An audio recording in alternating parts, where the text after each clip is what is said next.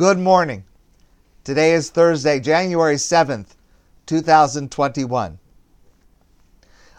I am smiling this morning because I decided that I wanted to smile, but I will confess to you that I am an emotional mess over what is happening in the United States, like so many others. And I want to try to express a couple of Torah insights. I was very moved by, and I will share with you, the words of the Reverend Barry Black. Reverend Black has been the Senate clergyman for almost 20 years. He is by occupation a nonpartisan voice of conscience in the Senate. And early this morning, as the joint session finally closed with upholding the Electoral College vote that took place in November, Barry Black, the chaplain, gave the closing prayer at the end of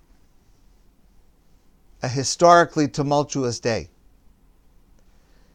And he said in part, These tragedies have reminded us that words matter and that the power of life and death is in the tongue. We have been warned that eternal vigilance continues to be freedom's price. So, this needs to be said. The terrible and violent riot in Washington yesterday was not spontaneous combustion. It was deliberately evoked and elicited and planned by words. Everyone who contributed to that is complicit, especially those who supported and condoned it while it was happening. They deserve our deepest contempt. There is a quote from outside our tradition, which nevertheless contains deep wisdom.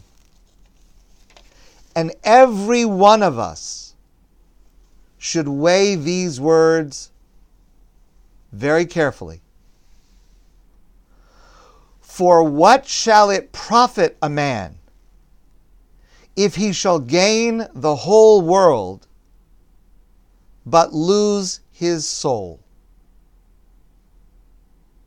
Now, we can disagree about politics and we can disagree about policies. But we all need to get back on track that character matters, that character is an essential and necessary aspect of leadership. And it's not a coincidence, but it was largely overlooked and overshadowed that yesterday in the United States, was the single worst, most destructive day from COVID so far. About 4,000 Americans lost their lives due to COVID. A new single day record. At the same time,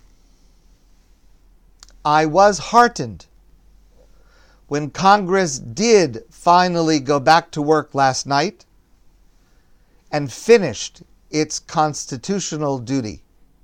And I thought about the last time the Capitol in Washington, D.C. was attacked, which was during the War of 1812.